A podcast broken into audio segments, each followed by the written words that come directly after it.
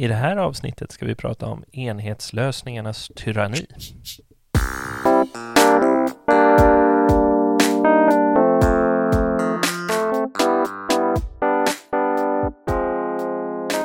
Då var det dags för ett nytt avsnitt av Berg och Värnberg. Så här låter jag, Joakim Värnberg. Och så här låter jag, Andreas Berg. Du har varit med och skrivit en essä. Ja. 72 sidor blev det. Jag tycker det var ett väldigt nätt format, ska sägas. Ja. Det gick lätt ner i jackfickan. Det är det snälla sättet att uttrycka det. Väldigt liten kan man också säga att den är. Ja, men det behöver väl inte vara dåligt. Det finns ju inget egenvärde i att bluddra på. Du brukar säga det. Mm. Dock skrev jag den med Olof Hallonsten. Men det var därför jag tyckte, när du nämnde att ni hade det här projektet på gång. Mm. Så redan innan du hade nämnt vad ni skulle skriva om så visste jag någonstans att det här kommer bli spännande. Mm. Det var väl lite grann därför jag gick in i det. Olof är sociolog, kan vi säga, till lyssnarna. Och jag är nationalekonom. Så vi har känt till varandra ganska länge utan att någonsin skriva något ihop. Men nu blev det av och det var väldigt roligt. Så ge oss lite bakgrund. Ni har alltså skrivit essän som gavs ut på Timbro förlag alldeles nyligen som heter Enhetslösningarnas tyranni. Just det. Vad är det här för något? Det är ju en essä som försöker beskriva likheter mellan näringsliv och offentlig sektor. Likheter mellan höger och vänster i politiken på ett sätt som går lite bortom det sätt på vi brukar beskriva offentlig sektor kontra näringsliv och höger och vänster. Och vi försöker göra det här genom att kombinera nationalekonomi med sociologi. Huvudbudskapet, enkelt uttryckt, är väl egentligen att New Public Management, som det brukar kallas, inte är höjden av nyliberalism. Och även storföretag kan ha jobbig byråkrati. Det är en mening sammanfattningen av vad vi försöker säga. Och om vi gör det ännu enklare, enhetslösningarnas tyranni. Vad är en enhetslösning? Det finns mycket som kan vara en enhetslösning, men det vi framförallt riktar in oss på är managementidéer som sägs funka i alla lägen. Som till exempel att vill man ha något gjort så måste man bestämma sig för hur det ska mätas och utvärderas. Och taget till sin extrem så är det som bland annat Jonna Bornemark gör uppror mot när hon pratar om det omätbara. Ja, det finns ganska många som gör uppror mot det när det är sättet att styra inom offentlig sektor som är i skottgluggen. Och det är det som många kallar New Public Management. Men vi försöker peka på att det kom fram i en viss kontext som egentligen går ganska långt tillbaks, där man på 80-talet började se problem i vad man uppfattade som en ganska stelbent stor offentlig sektor i Sverige.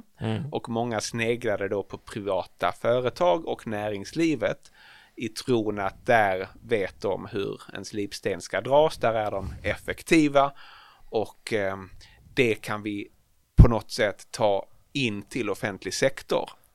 Men man imiterade då fel delar av det som gör näringslivet effektivt när det är effektivt, och fick för sig att när du mäter och kvantifierar och utvärderar så blir det per definition alltid effektivt. Men så enkelt är det ju såklart inte, utan i den mån näringslivet är effektivt är det ju för att en konkurrens tvingar fram effektivitet. Alla företag är inte effektiva alla gånger. Många är väldigt, väldigt ineffektiva eller gör dumma saker. Poängen med marknadsekonomin är att konkurrensen tvingar företag att skärpa till sig. Eller slås ut. Exakt. Och någon motsvarande konkurrens- och utslagningsprocess finns ju inte i staten och den offentliga sektorn, eftersom staten har våldsmonopol och finns kvar år efter år. Vilket gör att det är svårt att få samma effektiviseringstryck där. Det här har ju då blivit politiskt laddat, eftersom den svenska staten och den svenska offentliga sektorn växte under socialdemokratiskt styre i Sverige. Och kritiken kom från höger som ville ha större utrymme för det privata näringslivet. Och när den offentliga sektorn pikade i storlek någon gång på 70-80-talet så började väl även Socialdemokraterna snegla på näringsliv och marknadsekonomi. Och så började man införa reformer som vissa då beskriver som att socialdemokratin i Sverige plötsligt började införa nyliberalism. Vilket ju då är att begå våld på ordet i de flesta bemärkelser. Men ganska många använder nyliberalism eller neoliberalism i betydelsen mätning, utvärdering, styrning med incitament. Eller till och med att det är inspirerat från näringsliv och marknad. Att det är det som någonstans sätter den här konnotationen på det. Precis. Men okay. Vad jag då lärde mig under arbetet av Olof är till exempel att en gång i tiden så lärde sig företag hur de skulle organisera sig genom att snegla på offentlig sektor. När storföretag blev ett fenomen generellt sett så var det svårt att styra de här stora verksamheterna och så sneglade man på byråkratin som fanns inom staten. Mm. Så att här finns en växelverkan mellan byråkrati, näringsliv, offentlig sektor som har pågått egentligen under hela den moderna ekonomins framväxt. Där det inte går att säga att ett sätt att organisera verksamheten alltid är bättre. Och det är det som är enhetslösningarnas tyranni. Tron att det finns ett optimalt managementsätt. Jag tror ju att ni med den här frågan, utöver då att kanske röja undan de här rökridåerna om nyliberalism, så tror jag att det här är en fråga som bara kommer att bli viktigare i takt med att inte minst offentlig sektor i allt högre grad börjar jobba med de verktyg som digitaliseringen bidrar med. Mm. När vi kan göra datadriven utveckling som man brukar kalla det, eller datadriven innovation. Och du och jag har ju pratat rätt mycket om att det är bra att kunna mäta och kvantifiera och se vart man är på väg, att det gäller att mäta rätt saker och så. Så att jag har ett svårt förhållande till det här med new public management, speciellt eftersom många som använder det både positivt och negativt tenderar att vara lite luddiga i kanterna. Det är svårt att veta var det börjar och slutar. Det är inget bra begrepp. Nej. Men vad jag gillar och vad jag tror att du också gillar är när en verksamhet blir transparent för att den genererar en mängd data som säger någonting om verksamheten. Och det där tror jag är användbart i väldigt många fall. Vad kritiker av den här typen av styrning ofta är ute efter är att du lägger på ett lager av administration där människor först gör kärnverksamheten och sedan också fyller i en massa styrdokument kring vad man har gjort. Och de här styrdokumenten är då ofta utformade av chefer eller politiker eller tjänstemän högre upp i syfte att styra verksamheten åt ett visst håll. Och väldigt ofta, både i offentlig sektor och i storföretag, så uppstår det då en diskrepans mellan den faktiska kärnverksamheten och verksamheten som den beskrivs i de här styrdokumenten. Och det där tror jag ganska många känner igen från svenska kontor egentligen, oavsett om de är i offentlig sektor eller på storföretag. Ja, tyvärr så gör man väl det. Om inte annat interaktionen med olika typer av organisationer. Jag tänkte jag skulle kasta ett gäng frågor mot dig. Nu har du och Olof gjort ett formidabelt arbete med att skriva någonting kort, koncist och överblickbart. Så jag ser som min naturliga uppgift att försöka göra det här mer komplicerat och komplext och kanske tvinga dig att nörda ner dig i några frågor en bit på vägen. Sätt igång!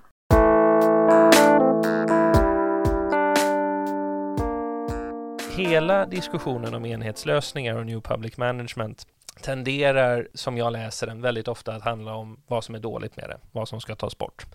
Jag skulle vilja vända på det och säga att det är inte alltid så att vi kan inte titta på en organisation och säga att där det finns enhetslösningar, där ska de bort.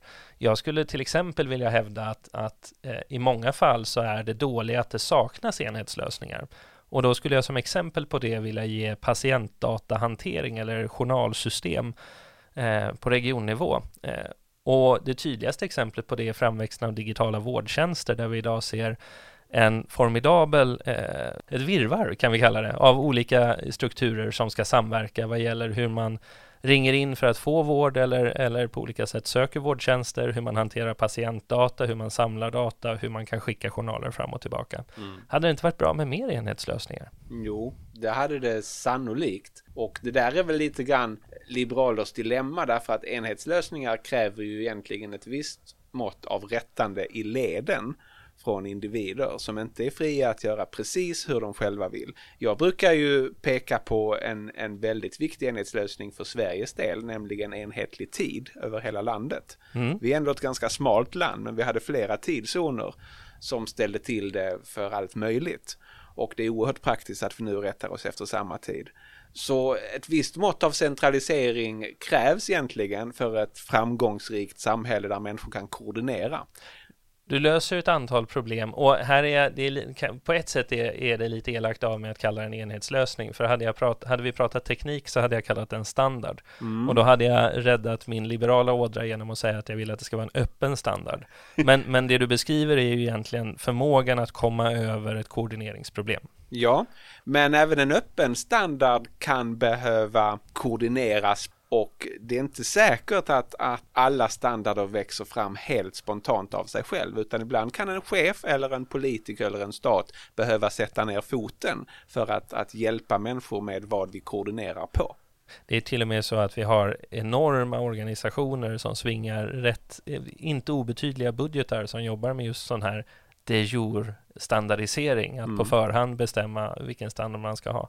Så det här är ju inte ett motstånd mot alla former av enhetslösningar, utan egentligen en vädjan om att vi måste börja diskutera lösningarna, huruvida de är ändamålsenliga. Så vi måste kunna motivera vår byråkrati eller våra enhetslösningar. Ja, och framförallt behöver vi beakta det faktum att människor ofta är ganska svårstyrda, både på gott och ont, men de är ju svårstyrda på gott så tillvida att man ofta kan någonting om den verksamhet man ägnar sig åt, och därför upplever att styrförsök uppifrån ofta ställer till det för en, kommer i konflikt med ens professionella yrkesutövande eller den kunskap man själv besitter, och att det därför ofta är smart att låta människor bestämma själva eller sätta tilltro till människors eget omdöme eller professioners eget omdöme.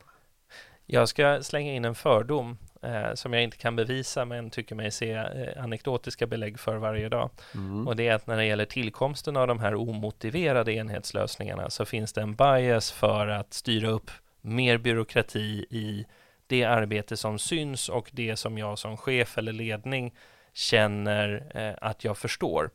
Medan de frågor jag tog upp nu som rör teknik, det tenderar man att hänskjuta till andra.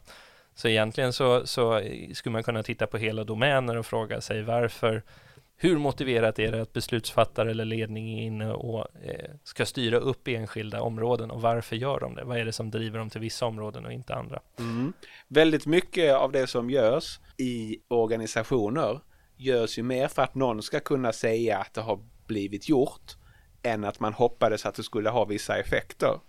Om vi tar den svenska debatten om skolan till exempel, så har vi ju uppmärksammat en rad brister hos svenska elever när det gäller kunskaper om allt ifrån matematik till hållbarhet till entreprenörskap, och där det ofta svaras att då ska vi föra in det här i läroplanen i skolan, se till att alla lärare måste ta upp Agenda 2030 eller entreprenörskap eller vad det nu må vara. Och då kan politiker visa att någonting har blivit gjort. Just det. Men om alla problem ska lösas genom att man detaljreglerar vad eleverna ska få lära sig i läroplanen, då lägger man en väldigt, väldigt börda på lärarna som fortfarande bara har ett visst antal timmar till sitt förfogande. Och risken finns att man inte hinner lära sig något av allt det där. Och om vi trodde att det fungerade, varför ska vi då ha lärarutbildning? Då är det ju ett löpande bandsarbete du beskriver egentligen. Så är det. Men det där gäller ju generellt sett att en styrelse kanske behöver visa att man har tagit hänsyn till ett visst intresse, och så tvingar man någon att göra något. Och dealen är lite grann att gör det här så att vi kan säga att det har blivit gjort, och sedan kan du fortsätta med det du tror är viktigt för den faktiska verksamheten. Ja, jag ska kasta oss vidare till nästa aspekt. Och där, du har redan nämnt det, den här typen av enhetslösningar som en effekt av storlek, att när företag blir tillräckligt stora så behövde de införa ett system för att hantera resurser mer effektivt. Ja, det händer ju något med organisationer när de växer. Det gör ju det. Det är svårt att behålla den där platta kollegiala stämningen som kanske finns i en liten grupp eller ett litet företag när man... Man kan till och med ana det när man ser den här moderna typen av organisationer som har varit ett hypat startup, ja. Men som när de blir stora är lite som en vuxen som inte riktigt har släppt att man inte är tonåring längre i klädstil och hur man för sig och så. Ja. Men det jag vill komma till här, när jag skrev min avhandling så läste jag in mig på forskning som handlade om skalning, urban skalning och skaleffekter. Och vad det handlade om var att man kan hitta mönster i allt från naturen till hur vi beter oss i sociala system och då i det här fallet städer som följer det är ett tydligt mönster som förändras med storlek. Ja. Den här forskningen gjorde en jämförelse mellan städer och företag där företag uppvisar, när de växer sig allt större så uppvisar de skalfördelar eller economies of scale som gör att de kan hantera samma mängd resurser mer effektivt. Just det. Medan städer uppvisar en annan typ av skalfördelar, de kallar det superlinjär skalning, som innebär att det helt enkelt genereras mer nytta i staden när den är större.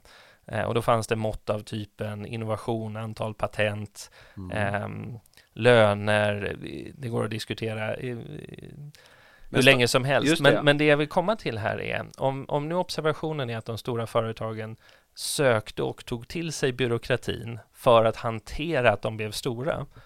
Vad hade alternativet till den här typen av enhetslösningar varit? Hade vi kunnat tänka oss ett parallellt universum där vi organiserar företag mer som städer? Om vi tänker oss dem som två extremändar på ett spektrum. Är det den typen av alternativ vi hade kunnat tänka oss? Det tror jag, men då måste ju företagen själva välja att säga att nu växer vi inte mer. Nu väljer vi att istället knoppa av oss så att det blir en brokig stad istället för ett massivt storföretag.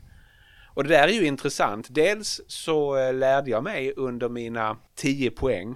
10 gamla poäng vill jag understryka, så det är en hel halv termin företagsekonomi. Att företag, sa de då, måste växa, måste expandera, kan inte bara nöja sig med det de har. Jag är inte så säker på det, därför att när företag envisas med att växa och fortsätta vara ett enda stort företag, ja, å ena sidan får man skalfördelar i en massa saker och man vinner i marknadsföring och annat, men man blir också en massiv koloss. Och då blir man också sårbar för konkurrens från små uppstickare. Sen är ju frågan om man måste fortsätta växa eller om man måste fortsätta utvecklas. Tanken på att du måste växa i antal personer eller antal försäljningar. Öka din omsättning. Men det kan du göra på många olika sätt. Verkligen. Och jag är inte säker på att det där är ett framgångsrecept. Lustigt nog så hamnade jag på en adventsfika i samstråk med folk som jobbar inom spelindustrin. Mm-hmm. Närmare bestämt på Massive Entertainment. Just det. Ett av de stora spelföretagen. Och de menade att det här spelföretaget som då heter Massive har nu också blivit massivt, alltså stort. och då är det något annat än när det var en liten spelstudio. Och det här är ju inte unikt för just Massive Entertainment eller ens för spelindustrin, utan det gäller alla företag. Frågan är ju då om man... Så därför är den liknelse med staden rätt så intressant. Därför att staden har hela tiden konkurrerande företag. Och det här syns ju i... Vi behöver inte gå längre än till forskningen på innovation och hur man hanterar ny teknik. Det är disproportionerligt så att de som är framgångsrika med att hitta nya sätt att slå mynt av ny teknik tenderar att vara små företag som organiserar sin verksamhet runt den tekniken, medan ju större ett företag blir desto svårare får de att innovera i termer av att dra nytta av ny teknik. Men då undrar jag om det ligger något i den här tanken att när människor är på ett stort företag och får en idé och tycker att det här kan göras bättre än vad den här bjässen håller på med, att de då bryter sig loss och så skapar man något nytt som knoppas av. Och sådana avknoppningsföretag, nu citerar jag från minnet, men jag har läst ett par papper om det och det pekar ju på att det är flera av avknoppningsföretagen som överlever om man tittar på ett överlevnadsmått för nya företag. Och av de som överlever så är det en större andel som sen går bättre, får en viss omsättning eller når längre i sin företagstillväxt. Nu antar vi då att företagstillväxt är ett positivt mått. Ja, men om du får tillväxt genom att du knoppar av dig och gör en bra produkt som folk köper, så är det ju önskvärt. Men jag kan också förstå att ägarna till det ursprungliga företaget kanske inte är så förtjust i att det knoppas av hela tiden, utan gärna skulle säga att man fortsätter göra mer in-house. Men då blir man ibland lite för stora, tror jag. På sätt och vis är det väl det vi ser. Ja, Facebook som blir meta är ju lite mer någon sorts reträtt, eller upplevs som det. Men när Google blev Alphabet, när man tog ett steg tillbaka och sa att Google är en av våra produkter, och sen så har du hela det här omfånget av allt från AI-bolag till självkörande bilar. Och ja. Det är ju kanske ett sätt att försöka organisera sig mer som en stad. Ja. Sen har det ju garanterat skatterättsliga konnotationer också. Men det är lite grann som när ett jättelikt köpcentrum försöker se ut som en stad fast egentligen är ett enda köpcentrum. Så jag är inte säker på att det funkar lika bra, men det tyder väl på att man är medveten om problemet och försöker hantera det genom att skapa mindre företag. Och det man kan konstatera om man tittar på vad är skillnaden då mellan ett företag och en stad, så är det ju hur kontrollerade interaktionerna mellan människorna är. Just det. I ett företag så har du vissa möten du ska vara på. Du ska vara, innan pandemin åtminstone, skulle de allra flesta vara på en arbetsplats vid en viss tid, mellan vissa tider. Och man var en del av ett maskineri på ett helt annat sätt än det organiska nätverk som vi ser i staden, där folk väljer vem man spenderar tid med på olika sätt. Man dras till olika kvarter och så. Ja. Men det är spännande att fundera på vad ett alternativ är till storbyråkratin. Men vi kanske får följa upp det med ytterligare diskussion sen. Jag vill ändå påpeka något som har blivit någon form av käpphäst i de här diskussionerna, nämligen det är så oerhört inne att basha och kritisera mät- och utvärderingshysterin inom offentlig sektor. Och det förstår jag, men det är också så att den kommer av en helt annan debatt som vi hade på 80-talet kring att den offentliga sektorn var stor och icke lyhörd för individens behov. Mm. Det är ju också så att ett stort företag på marknaden, om det funkar väldigt dåligt, så kan anställa hoppa av och starta något nytt och bättre. Mm. Det är lite svårare när du jobbar för den offentliga sektorn om du inte har fri etableringsrätt och annat. Och det hade man ju inte då.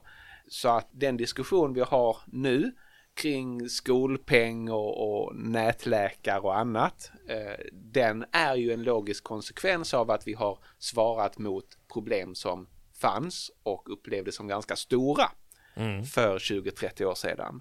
Så att vi håller på att lära oss hela tiden, förhoppningsvis. Men det för mig till nästa fråga. Vad vill vi ha istället för enhetslösningarnas tyranni? Ja, du vill ju ha ett lärande. Då inte nödvändigtvis ett planerat lärande, utan ett experimentellt famlande, tror jag vi uttrycker det som i boken. Och jag gillar det ju omedelbart. Du gör det, att det talar till det här experimental capitalism, Stephen Klepper. Vet du var det kommer ifrån? Nej. Det är mitt sätt att försöka översätta en boktitel som jag hittade på ett antikvariat i London en gång. Den boken ska vi också länka till. Han gör ju då upp med alla som menar att det finns en briljant uppfinnare bakom alla uppfinningar, eller en vetenskapsman bakom alla kända forskningsresultat. Ja, den klassiska hjältebilden. Exakt, det klassiska hjältenarrativet.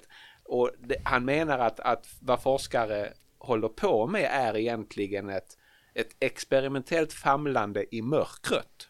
Och sen plötsligt så har man tur eller intuition eller tolkar något som någon annan säger på ett fruktbart sätt så att det uppstår något användbart i det här famlandet. Med visst lappande och lagande och lite parafraserande skulle jag säga att det är så stora delar av den moderna entreprenörskapslitteraturen beskriver nya företags inträde på marknaden också. Och det är ju faktiskt också en av de poängerna vi försöker göra i boken, nämligen att forskning och kunskapsutveckling, entreprenörskap och näringsliv och organisatoriskt experimenterande i den offentliga sektorn, alla är, när de funkar som bäst, en sorts experimentellt famlande och kan inte planeras fram uppifrån. Jag tänker omedelbart på en text av Johan Norberg. Jag tror eventuellt vi har pratat om den förut. Han utvärderar om liberalismen har varit en framgång eller inte, och så går han igenom ett antal faktorer som man kan mäta och argumenterar för att liberalismen har varit ganska bra i de här avseendena, att man har gjort vissa landvinningar och folk har kommit att acceptera och se fördelen i idéerna. Men att det finns en idé som liberalismen har otroligt svårt att vinna gehör för. Vet du vilken det är? Frihet och rätten att göra fel. På sätt och vis. Det var lite av en catch-all, känner jag. Men spontan ordning. Mm. Alltså den österrikiska ekonomiska idén om att det finns en fördel i just experimentellt famlande. Mm. Därför att det går inte att försvara den, därför att det går alltid att peka ut någon som har misslyckats. Exakt. Och du kan aldrig berätta vad det vinnande konceptet kommer att se ut som. Och det är till och med så att varje gång någon misslyckas så införs ju, eller inte varje gång men väldigt ofta när någon gör fel så införs regelverk för att undvika att det felet görs om. Ja. Som då drabbar alla efterkommande i form av ökade transaktionskostnader och byråkratiska pålagor. Som gör och restriktioner som beskär din frihet att upptäcka saker och ting. Medan fel egentligen borde uppmuntras och spridas och uppmärksammas så att vi lär av dem snabbast möjligt. Om det inte är okej att göra fel, då vill människor dölja sina fel. Och en kultur där människor inte vill erkänna att de har gjort fel minskar möjligheten att lära av de misstag som begås hela tiden. Men då vill jag slänga in en hypotes. Och det är att det kanske inte alls är enhetslösningarna som är problemet. Och det är väl egentligen det du säger också. Men att det kanske handlar om att så som vi har utformat dem så premierar vi inte det här lärandet. Och det finns två saker som man skulle kunna peka ut här. Det ena är tjänstemannaansvar, om vi pratar om offentlig sektor nu. Mm. Och det andra är revision, eller i vårt fall kommunal revision, eftersom vi överhuvudtaget inte har det. Är det så att enhetslösningarnas tyranni beror på att de är statiska eller att de bara uppdateras när man försöker att göra en, pardon my French, en CYA, covering your ass, och lägga in regler för att förhindra att gamla misstag återupprepas? Faktum är att när jag dryftade just den här frågan med lite andra forskare på Institute for Public Affairs, där jag ju också har en fot, så lärde jag mig att väldigt många som arbetar i offentlig sektor ser en liten uppsida i alla de här reglerna. Och det är just den du beskriver. Att följer man bara protokollet, ja då ligger ju ansvaret hos den som hittade på regelverket eller hos chefen och inte hos den enskilde byråkraten eller beslutsfattaren eller vad det nu är. Vilket ju är riktigt, riktigt vanskligt eftersom ofta det är hennes kunskap man vill åt och den slösar man bort och man reducerar personen ut i verksamheten till någon som bara följer ett antal regler. Jag tänker ju omedelbart på ett antal tidningsrubriker, inte minst kompetensutvisningar där det omedelbara svaret när man får frågan hur kommer det sig att det här beslutet fattas? Mm. Vi har följt våra processer. Just det. Dystert att avsluta på den noten, men det kanske vi ska göra ändå. Ja, så det är inte nödvändigtvis enhetslösningarna som är problemet, men tyrannin är problemet. Det tycker jag är klokt. Så mer lärande, mindre tyranni. Tack för att ni lyssnar.